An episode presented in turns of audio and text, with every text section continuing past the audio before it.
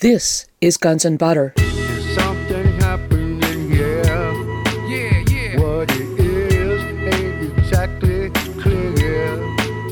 There's a man with a gun over there. It doesn't sound to me like Israel and the Islamic State are at loggerheads. As a matter of fact, we know that jihadists injured in battle in southern Syria have been transported over the Israeli border to be tended to at Israeli hospitals.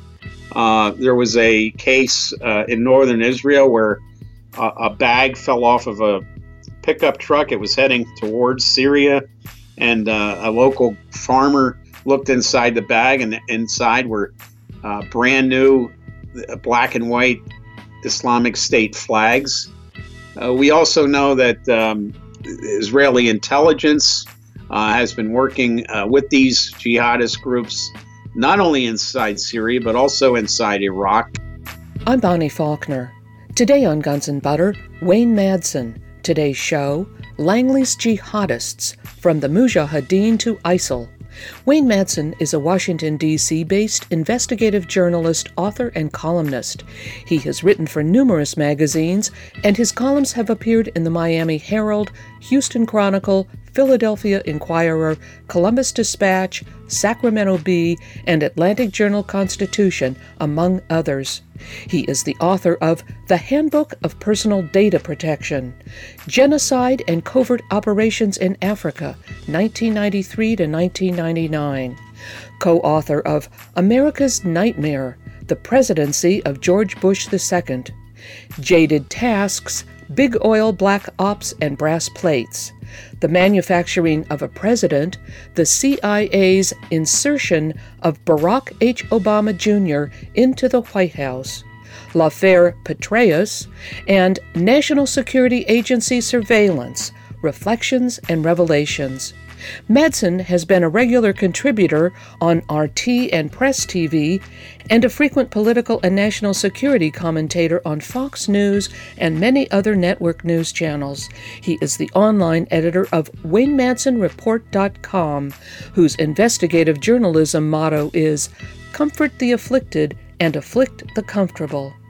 Today we discuss his essay, Born of the USA The Real Origins of ISIL, which is included in the anthology ISIS is Us The Shocking Truth Behind the Army of Terror. Wayne Madsen, welcome. Good to be with you. The headlines today read ISIS claims responsibility for Manchester attack. 22 people have died and 119 injured after a suicide bomber targeted a concert in Britain with a nail and ball bearing bomb in the worst terror attack on UK soil since 7 7. The Daily Mail's headline read Slaughter of the Innocents. There were even two tweets from Islamic State that forewarned of a terror attack in Manchester. CBS reported that the suspect behind the Manchester attack is 23 year old Salman Abedi. CBS also added that he was known to authorities. This terror attack occurring while President Trump is on a Middle East tour to Saudi Arabia and Israel. Your essay, Born of the USA The Real Origins of ISIL, is included in the book ISIS is Us The Shocking Truth Behind the Army of Terror.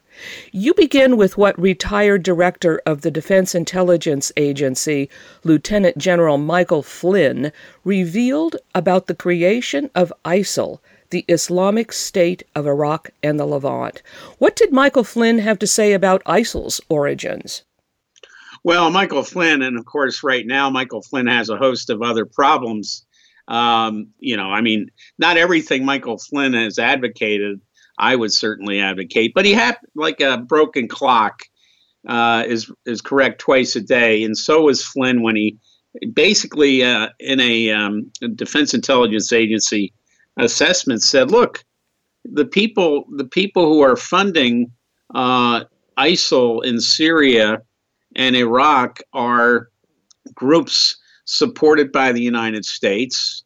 Uh, he he actually went back and looked at what prompted the rise of ISIL, and it was Secretary of State Hillary Clinton and her uh, her friend George Soros's ill-advised Arab Spring, which uh, saw the uh, overthrow of governments in Libya, Syria, Yemen, Tunisia, and for a short time, uh, we had the Muslim Brotherhood running Egypt.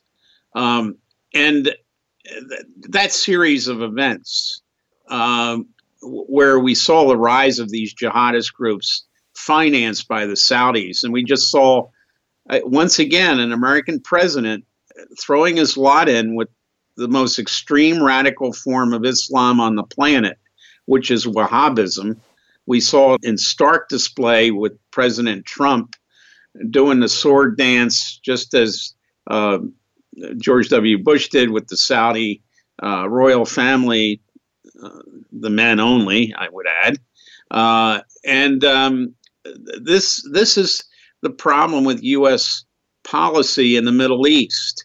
And and Flynn's uh, assessment was correct. He, he looked, he said, look, it's the United States that uh, is now uh, trying to isolate the Syrian government, which we call the regime, uh, not the you know the recognized government of Syria. Uh, and he he said this is this is a danger to our interests. Now, later on, of course, uh, Flynn was caught after he retired. Um, accepting money from the Erdogan government of Turkey, and, and, and ISIL had no greater, other than the Saudis and the Qataris and Emiratis, uh, ISIL had no greater friend than Recep Tayyip Erdogan of Turkey. Uh, uh, Tur- Turkish officials were reselling uh, Syrian and Iraqi oil on behalf of ISIL, with all the proceeds going into the ISIL coffers. Um, so uh, again, Flynn saw that that, that initial uh, support for these jihadist groups after the fall of Gaddafi, uh, Mubarak, um, uh, Ben Ali in, in Tunisia, and President Saleh in Yemen, and the almost overthrow of Bashar Assad in Syria.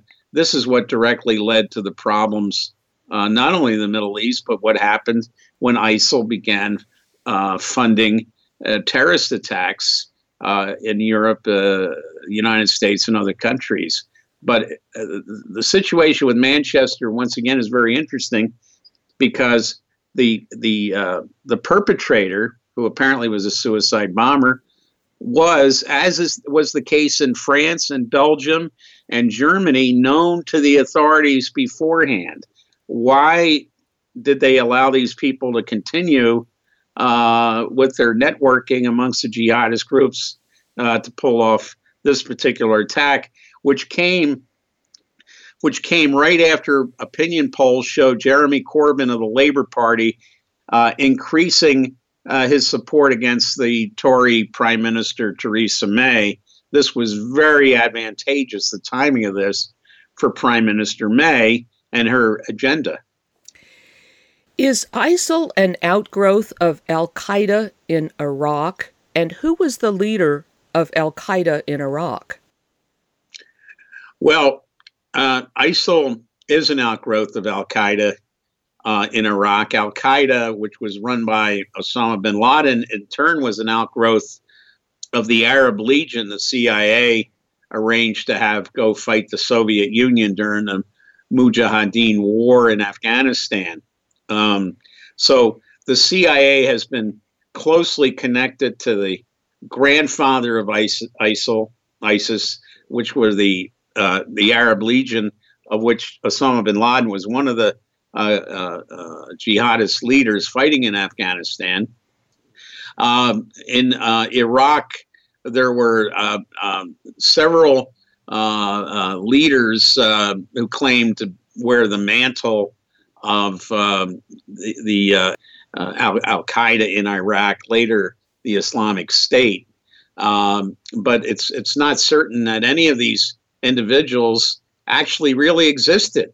Uh, Zarqawi uh, was, uh, you know, the first guy who said he was the head of Al Qaeda in Iraq. But there's been military, U.S. military officers have been quoted claiming that Zarqawi was a construct of, of uh, U.S. intelligence, that he never really existed. And this was this was done as a way to um, garner support from the Sunni tribes in Iraq, because as, as we know, uh, after the U.S. overthrew Saddam Hussein, which wasn't a wise decision either, since Saddam was able to keep these jihadists at bay. He was not a certainly not a jihadist himself.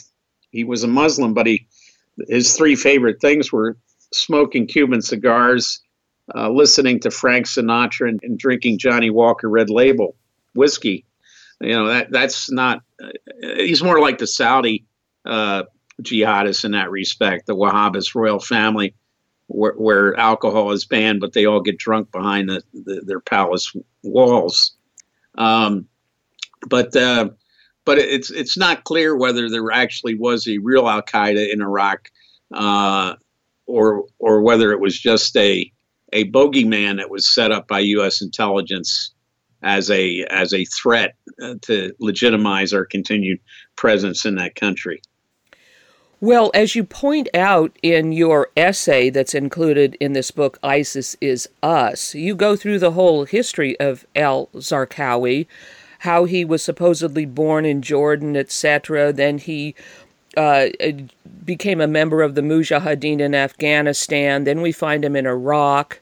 You mentioned in your article al Zarqawi's involvement in the 2005 bombings in Amman, Jordan, of the Radisson SAS Hotel, the Grand Hyatt, and the Days Inn. I remember those attacks as I produced shows on those bombings. That was a long time ago.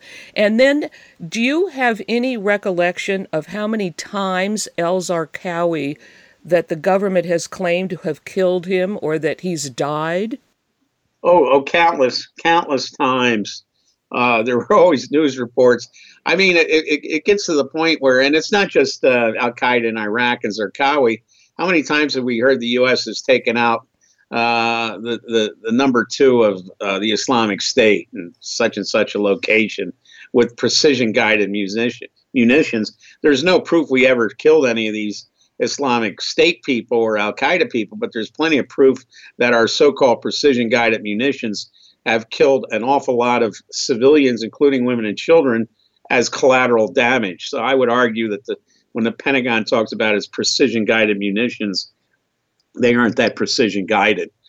Um, but uh, but but you know, Al Qaeda in all of its uh, in all of its franchises in the Arabian Peninsula, North Africa, uh, Pakistan, Afghanistan, uh, and elsewhere, it's a very convenient organization uh, that you know the U.S. and its allies can use not only to maintain this forward presence in Muslim and Arab countries, but also to justify these draconian uh, surveillance states that have been implemented by people like um, George W. Bush and Barack Obama and Theresa May and David Cameron and Hollande and I assume Macron, which is who's who's even more of a Wall Street creature than his predecessor in France and Merkel in Germany.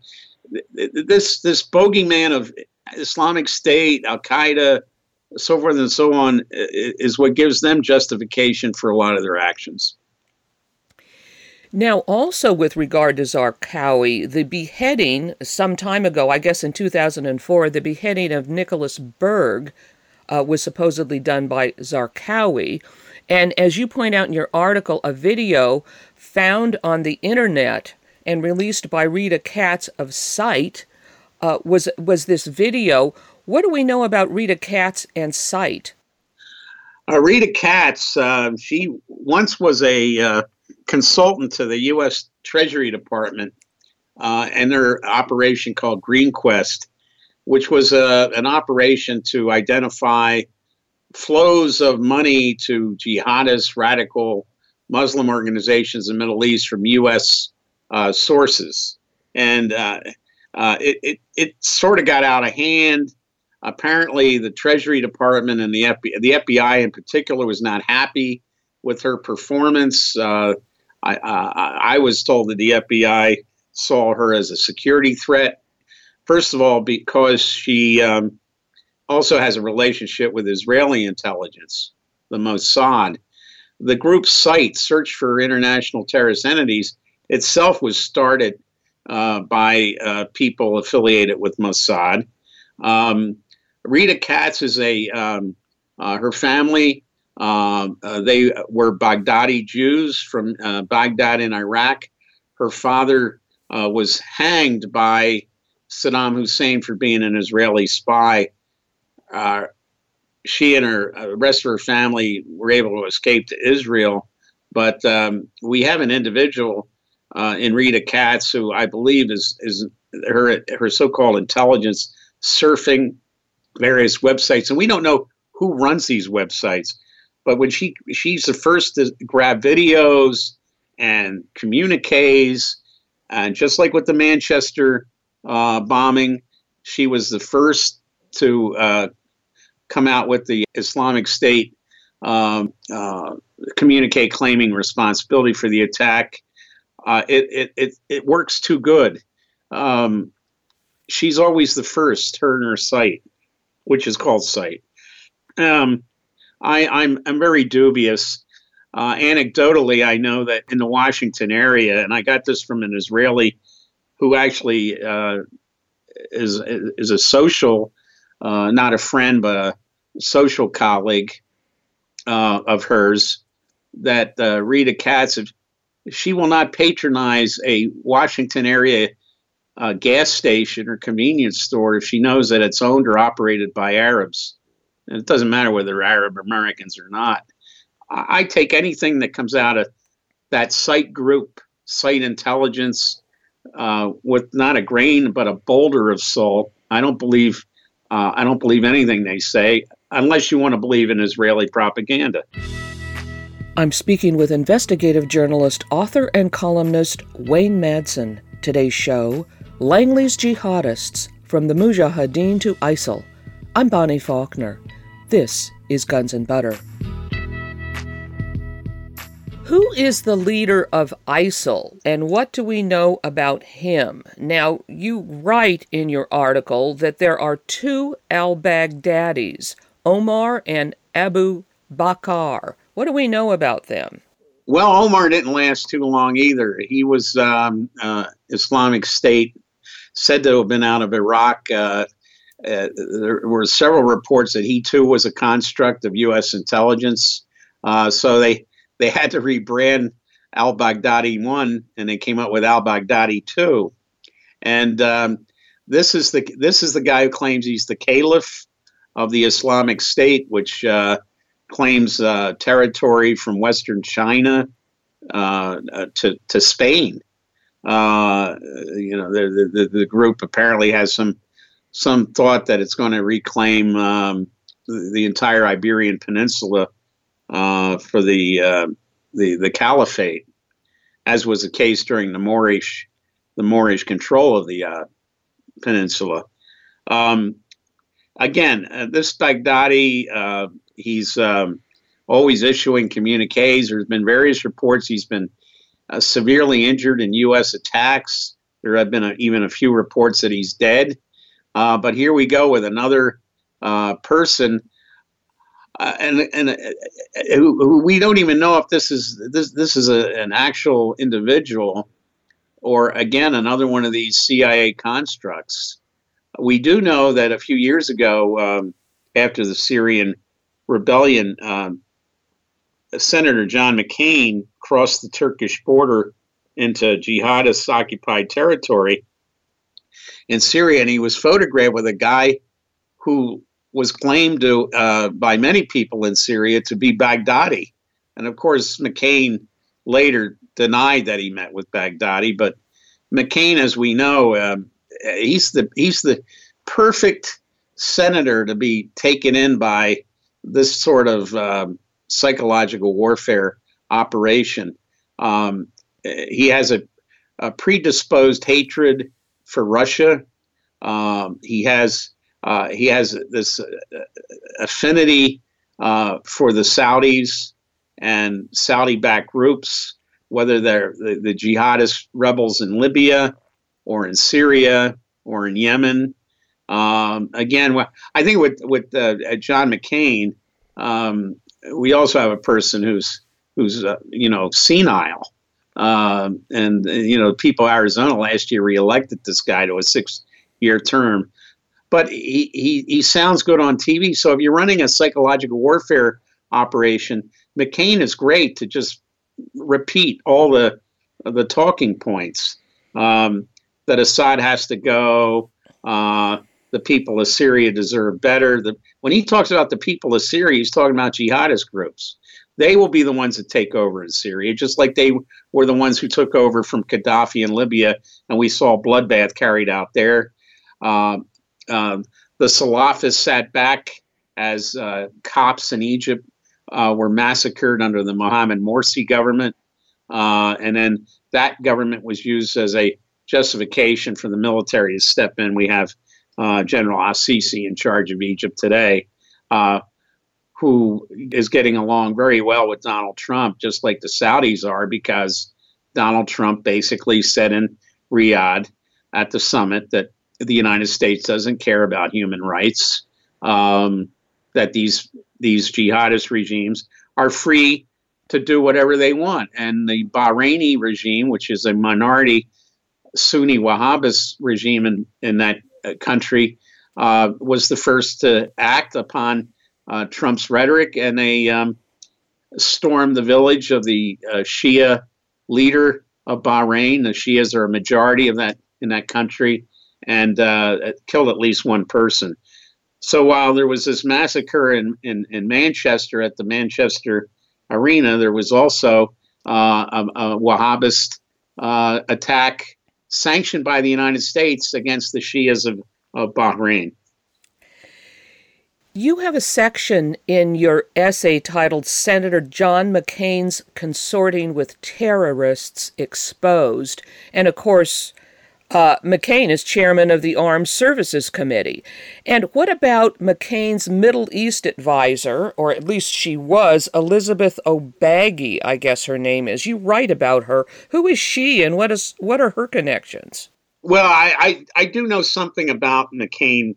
Um, I was um, actually um, ahead of his uh, uh, campaign in, in Arlington and Ale- Alexandria, Virginia, back in 2000 uh, that's not because I'm a lifelong Republican. I'm not, but I, I saw McCain as uh, at least one way to ensure that I that any member of the Bush family would ever again occupy the White House. And if if people recall, McCain in 2000 was not the McCain we have today. Uh, he was uh, a lot more moderate than he is today, um, and um, um, you know he fooled a lot of people back then. But I know that John John McCain is a misogynist, um, and you know, I mean, uh, he likes to have pretty women around his Senate office. Uh, he, we all know why he picked Sarah Palin to be his running mate in 2008.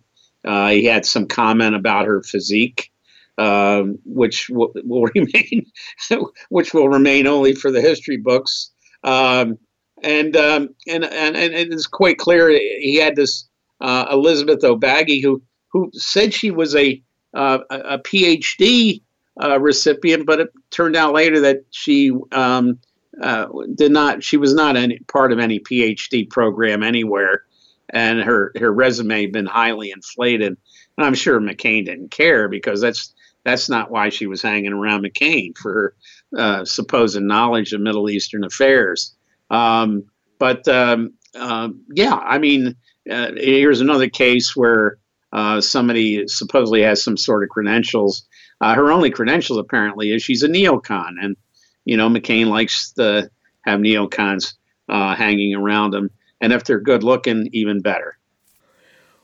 What evidence is there that ISIL is a creation of the CIA and the Mossad?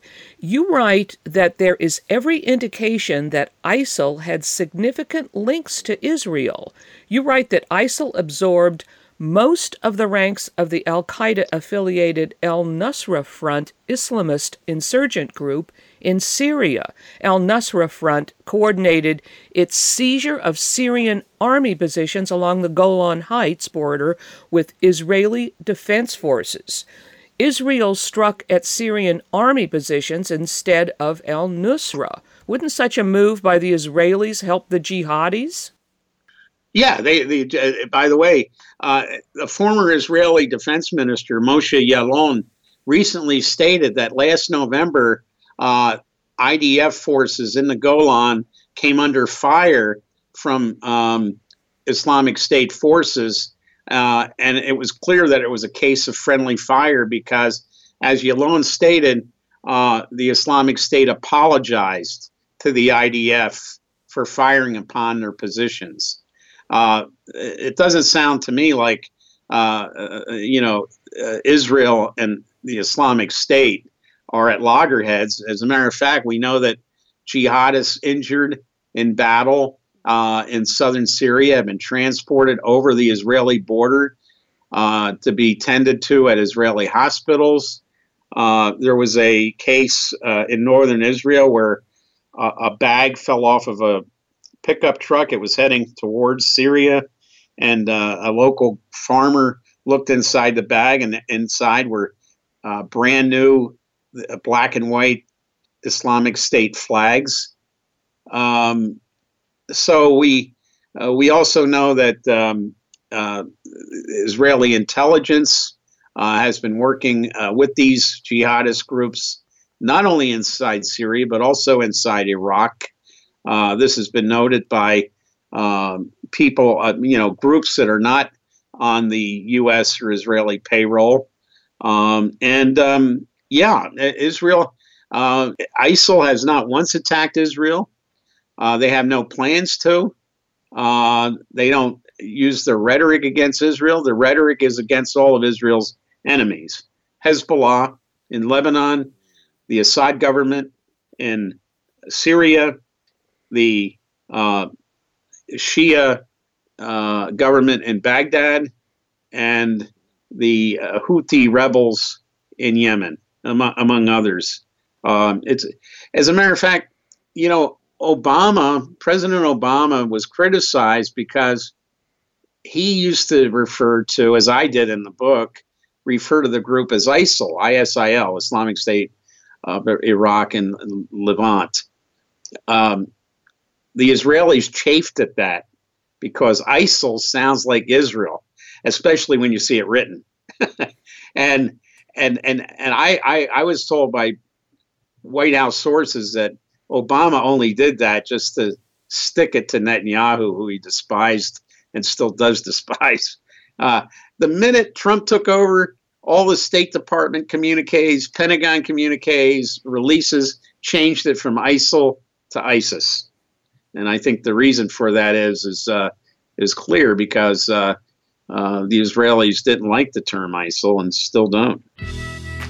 I'm speaking with investigative journalist, author, and columnist Wayne Madsen. Today's show: Langley's Jihadists from the Mujahideen to ISIL.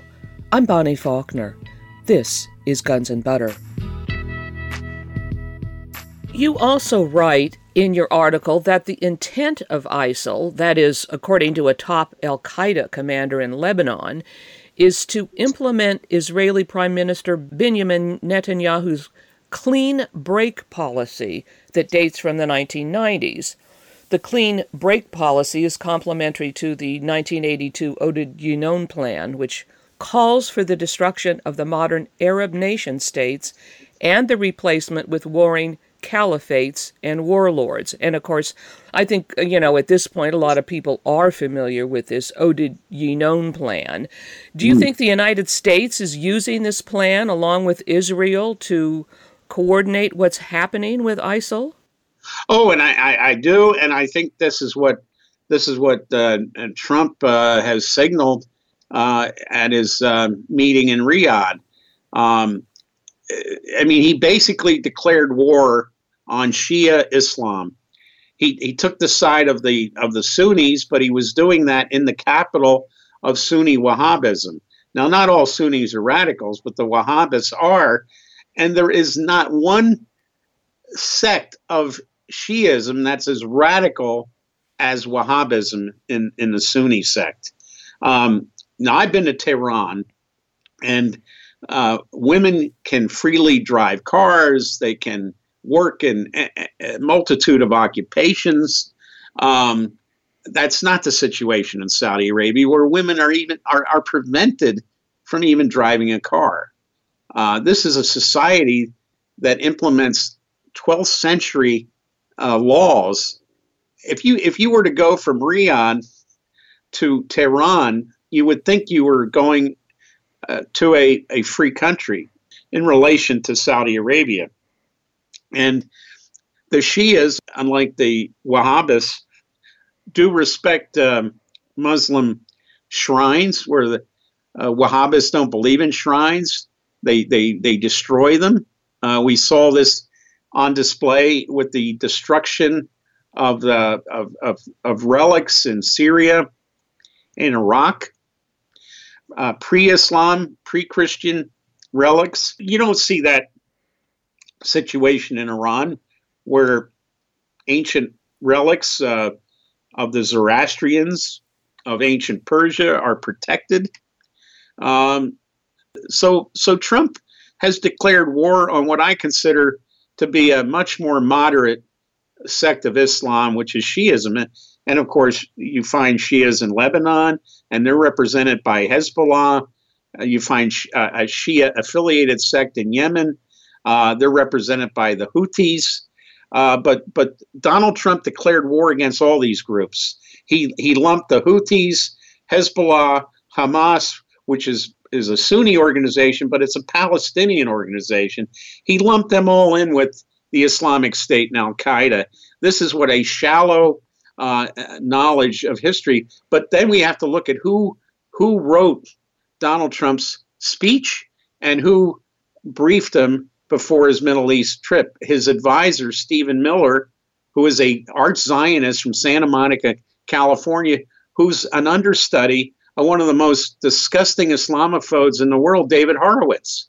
Uh, this is the person who advises now uh, Donald Trump on the Middle East. It would have been better, and this says a lot, if Trump had listened to Steve Bannon, who doesn't have that kind of uh, uh uh, baggage when it comes to the Middle East, but instead he, he listened to Miller. So, um, and it showed. This is Miller, of course, is a uh, somebody who would help promote uh, the Yinon plan and, and Netanyahu's uh, clean break, along with uh, Trump's other advisor, Jared Kushner, uh, his son-in-law, who clearly comes out of a a, a, a strongly pro Israeli family, wealthy family uh, in New York, New Jersey real estate.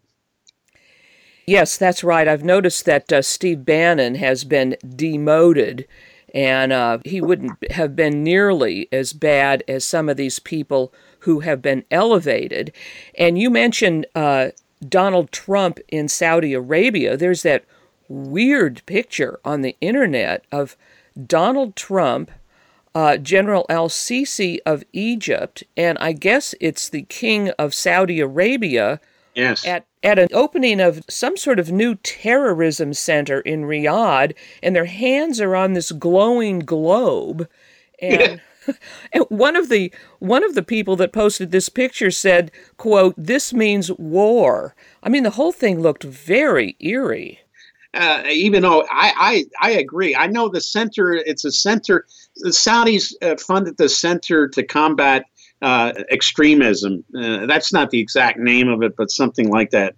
Uh, you know, having having a center in Riyadh, the capital of Wahhabism, uh, dedicated to fighting extremism, would be like finding a, a center combating anti-Semitism in in Berlin under Adolf Hitler that is how nonsensical this center is being in Riyadh.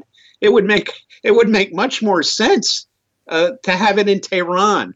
But of course, Tehran and the Iranians and the Shias and all the other non-Sunni sects of Islam and even moderate Sunni sects of Islam are the targets of Donald Trump and his uh, newly found Saudi friends. I would say that newly found is in quotes because uh, Trump Trump uh, owns about eight properties, uh, including including golf courses and hotel complexes in Saudi Arabia. So they've had a long history together. Uh, in as much as the fact Donald Trump was calling for bans on Muslims entering the United States during the campaign and talking about radical Islamic uh, terrorism. I, I, think he probably said, you know, to his Saudi and Emirati and Qatari friends, "Look, that was that was the campaign. You know, don't you, you don't believe anything I said because I certainly uh, would never do anything to jeopardize uh, my millions of dollars in assets in your countries." Wow, that's interesting, Wayne. I didn't know that uh, Donald Trump owned a lot of properties in Saudi Arabia. Thank you for pointing that out. You write that former CIA Chief John O. Brennan authorized the training of ISIL guerrillas at a secret base in Jordan's northern desert region and at another installation near the American Air Base at Incirlik in Turkey. Now, in the news, just in the last couple of days, there are military maneuvers going on uh, in the desert in Iraq, near Jordan and Syria.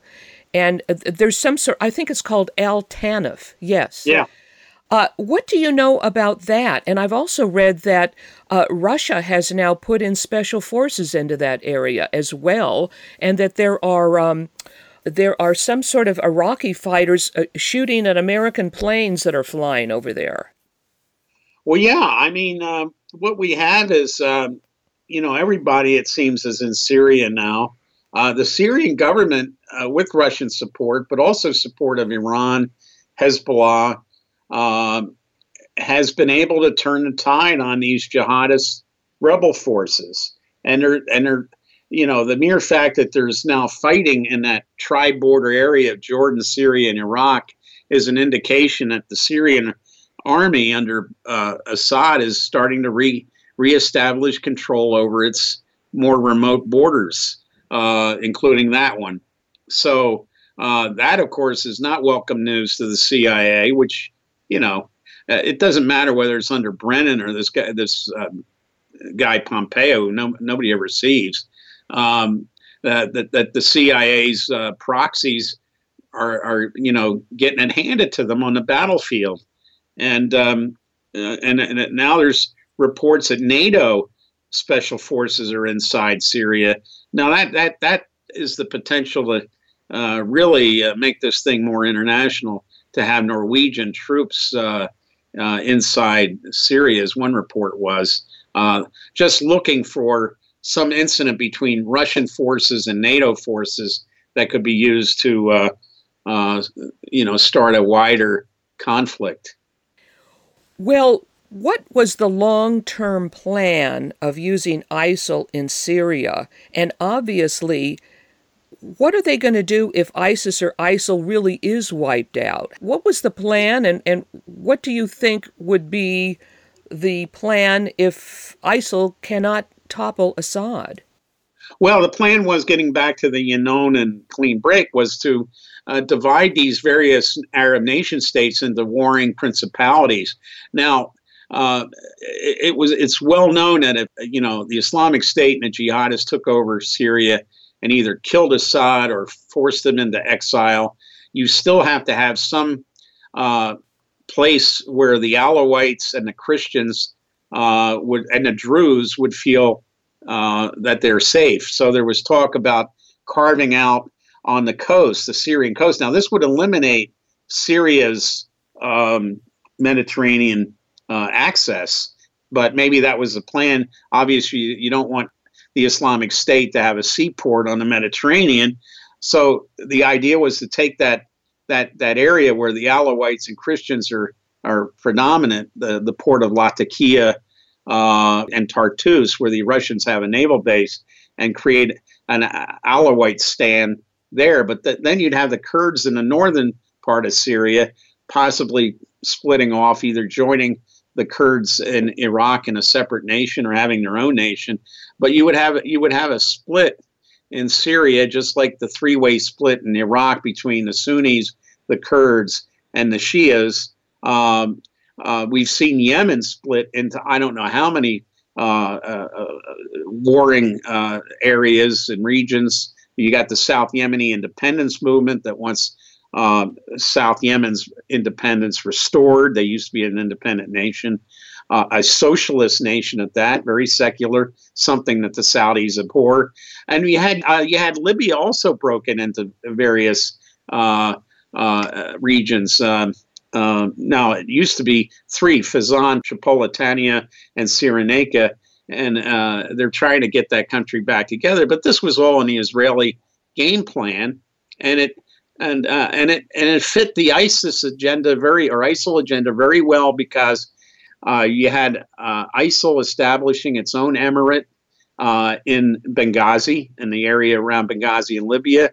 You had their their their uh, emirate centered in Raqqa in Syria, another one in Iraq centered in Mosul, which has now been apparently retaken by Iraqi and Kurdish forces, and uh, and you had salients of of uh, ISIL in, uh, in in Yemen in places like Mukalla and the port of Aden, which uh, are now under not the control of uh, the Houthis, but under the control of uh, local tribes that are supported by the United Arab Emirates. I think it's very telling that the president of the United Arab Emirates did not go to Riyadh because the Emirates and Saudi Arabia are now basically battling, their proxies are battling one another in Yemen with the Iranians supporting the Houthis. You've got the Saudis and, and the UAE supporting different factions uh, for control of what's left of Yemen.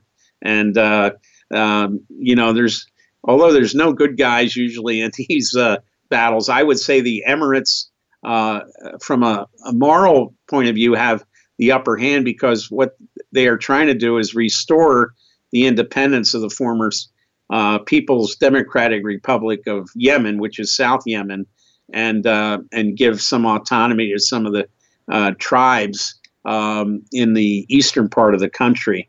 Uh, it should be also stressed that eastern Yemen, Hadramaut region, is the is the original home of Osama bin Laden, the bin Laden family. So the Saudis are very much playing on that fact because the Saudis and the bin Ladens uh, were longtime friends. And uh, everybody knows the Saudis paid Osama bin Laden off handsomely not to attack any targets in the kingdom as long as he was attacking the United States and the Western countries. That was fine. But um, you know, I'm I, I doubt anyone in this Trump administration, and not many people in the in the Obama administration or the Bush administration understood all these um, issues. That if you do one thing, it's going to have tremendous effect on other things in the in the Middle East. Of course, and and you describe Prince Bandar bin Sultan, also known as Bandar Bush, as the godfather behind the creation of ISIL. You also oh. write that the House of Saud was the major bankroller of ISIL, and that uh, Qatar mainly funds al Nusra, and that both groups work together. I'm speaking with investigative journalist, author, and columnist Wayne Madsen. Today's show Langley's Jihadists From the Mujahideen to ISIL. I'm Bonnie Faulkner. This is Guns and Butter it was in the news that uh, during the Iraqi liberation of Mosul, they were finding European, U.S., and uh, Israeli armaments left behind. Oh, absolutely. The, the Saudis were were buying weapons on the open market, and they were being delivered, for example, to the jihadists in Benghazi. Um, some of Gaddafi's uh, arms caches which when I was in Libya during the NATO attack, they were very concerned about what was going to happen to these, especially the, the, the, the, areas that the UN designated as stockpiles for chemical weapons, uh, not to fall into the hands of, of these jihadists. And sure enough, uh, that that pipeline started from, you know, these these arms warehouses, uh, and and the, the arms were being sent to Turkey Erdogan's Turkey, where they were then being delivered to the jihadists in Syria. That whole issue with the Benghazi attack, nobody ever really, very few people got that. That Ambassador Stevens was not really an ambassador. He was a State Department arms broker who was brokering the transfer of weapons from from the former stockpiles of Gaddafi through Turkey to the Syrian jihadist rebels. And it was a deal that turned bad. You know, when you're in the mercenary and arms smuggling business, bad things could happen. And I, I was one of the few that, you know, with all this adulation, oh, they killed an American ambassador. Okay, he had the title of ambassador, but he was an arms smuggler. You know, uh, my sympathy strings can't be pulled too much for people like that because I know who the ultimate victims are going to be. Well, how how do you explain his murder? Well, I think what what happened is you know you're dealing you're dealing with uh, jihadist rebels who are controlling Benghazi, who have their hands on some of these Gaddafi former Gaddafi uh, regime warehouses, um, arms caches, arsenals, and you're trying to work a deal out with them because uh, the the last person Stevens met before that that compound compound was stormed was the Turkish envoy in Libya, and it's quite clear what was being arranged here. It was an arms deal that went bad. Uh, you know, you, you, you see these, you know, Hollywood movies where somebody goes in and they're trying to work out an arms deal with some unsavory group. But you know, the the the the, brokers, uh, you know, whether it's a bunch of narco terrorists in Colombia, the brokers are, are the ones who get killed, and that's exactly what happened here. Somebody somebody either didn't pay enough money or looked at somebody the wrong way or gave somebody the wrong kind of signal and you know the the CIA weapons depot in Benghazi was stormed and these Americans were killed. Yes, that Benghazi uh, events were always presented as so complicated in a way that would uh, obfuscate what was actually going on there. So I think there's an enormous amount of confusion about that. Yeah, I think I think there was a, a, a combination of, of uh, events that also led up to it. And I mean, it wasn't just the arms deal that went bad. Why did it go bad? Well, you know, we saw the Obama administration uh, uh, all over the map. You know, there was this movie trailer that came out uh, that was very uh, insulting towards Islam. Um, and uh, it, it, but we have to remember that this this occurred. The attack on Benghazi, the U.S. facility in Benghazi, was on September 11th, 2012, and I still feel that the CIA, then run by David Petraeus, an arch neocon, you don't get any more neocon than Petraeus, and the people in the Romney campaign were trying to arrange for a hostage situation. Uh, and it could have been any number of U.S. embassies in the area. There were demonstrations in Cairo where they tried to get into the U.S. embassy there. It didn't work. There was another one in Sana'a in Yemen. That didn't work. But where did, where was there a successful attack? It was on the facility in Benghazi, which wasn't really a consulate or embassy I mean, they weren't issuing visas to Libyans to visit the United States to go to Disney World. It was also an arms transfer operation. Um, and I think uh, that's the, the security was not what it should have been. Um, the CIA was trying to deal with the very same people who attacked it. And uh, the rest, as I say, is history. And, you know, the very next day after Obama uh, was elected president, um, in November. The very next day, General Petraeus was relieved of his duties as a CIA director. Yes, and thank you, Wayne, for reminding me that that Benghazi killing uh, took place on September 11th. I forgot that. That's very significant. Yeah, what what would have been better for the Romney campaign than to go into October with an October surprise. You know, he was quoted as saying, Mitt Romney, that, you know, maybe we could, we'll have an October surprise, except it didn't work out. It didn't work out that way. But can you imagine if U.S., if, if Stevens and others Americans were being held hostage in Benghazi? Um, how the, the Romney campaign would have played that, the media would have played that. We we might even had Ted Koppel back on Nightline. You know, day 28, America held hostage, uh, and that could have spelled uh, uh, uh one term for Barack Obama and a Romney administration. Um, now that Russia, that the Russian Federation has entered the war in Syria, uh, do you consider that a game changer? And how has the Russian involvement changed the uh, uprising, I guess you could call it, in Syria? Oh, I think uh, the Russia's uh, commitment to Syria, I think, uh, uh, had had a lot ha- has a lot to do with Syrian army successes on the battlefield. Um, the the issue is is at some point in time, uh, U.S. forces and their surrogates are going to be confronting Russian forces, Syrian army forces. We already saw some skirmish involving Iranian units inside Syria where the U.S. attacked them. It was a second such attack by the U.S. Uh, against either Syrian forces or groups allied with the Syrian government. And uh, I just would hope that, you know, we have this defense secretary named Mad Dog Mattis.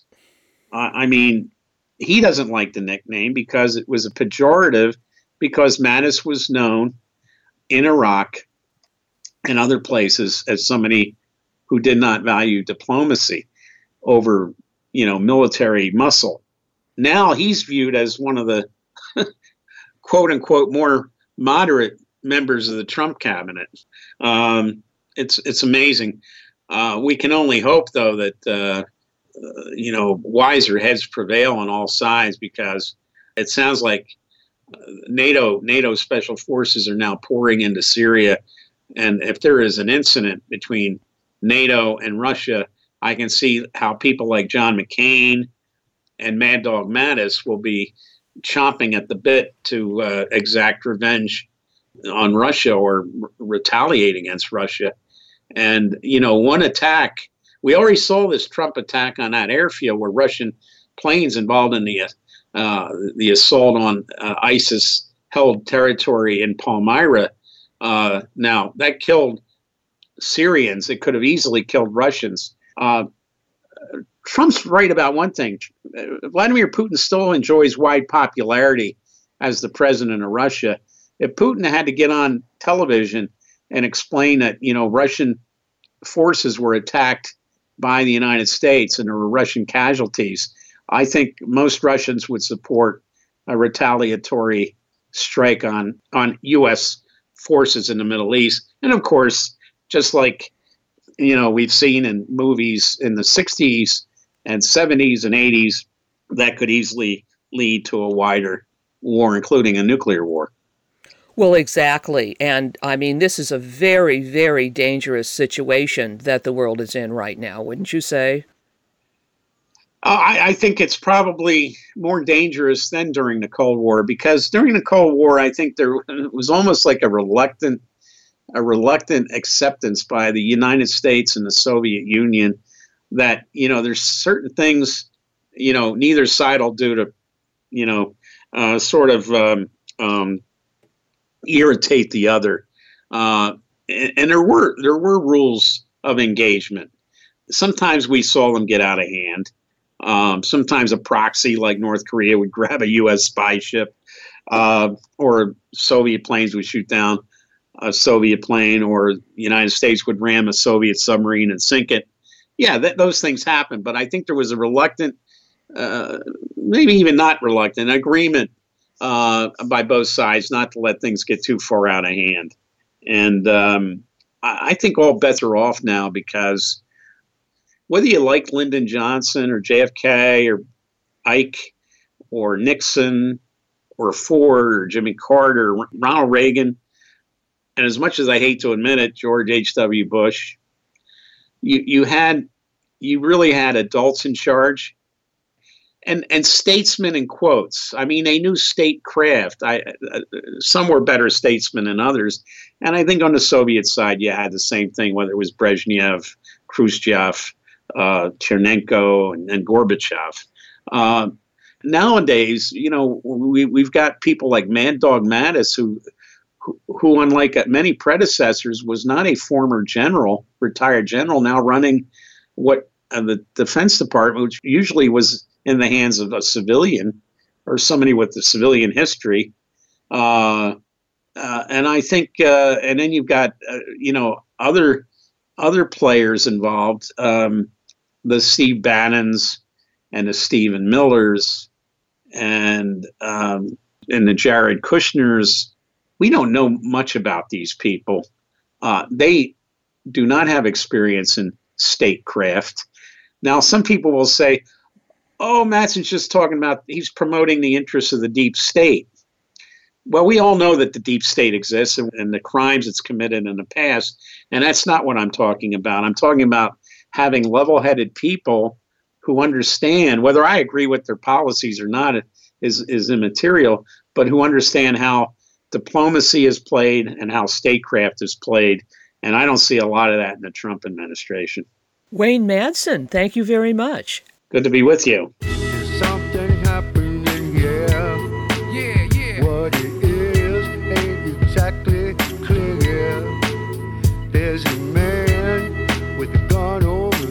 I've been speaking with Wayne Madsen. Today's show has been Langley's Jihadists from the Mujahideen to ISIL. Wayne Madsen is a Washington, D.C. based investigative journalist, author, and columnist. He is the author of Genocide and Covert Operations in Africa, 1993 to 1999, Jaded Tasks, Big Oil Black Ops, and Brass Plates, among many others. Madsen has some 35 years' experience in security issues. As a U.S. naval officer, he managed one of the first computer security programs for the U.S. Navy. He is the online editor of WayneMadsenReport.com.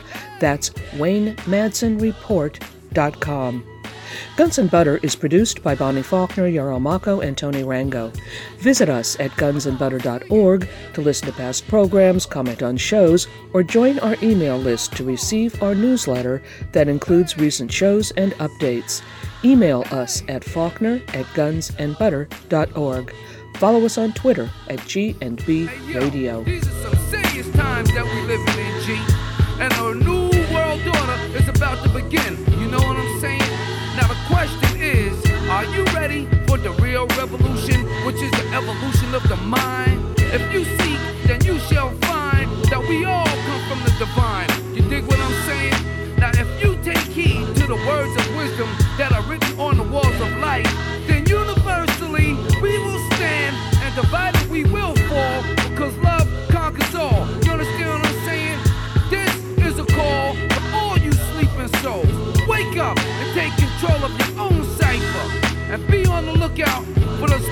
sniper, trying to steal your life.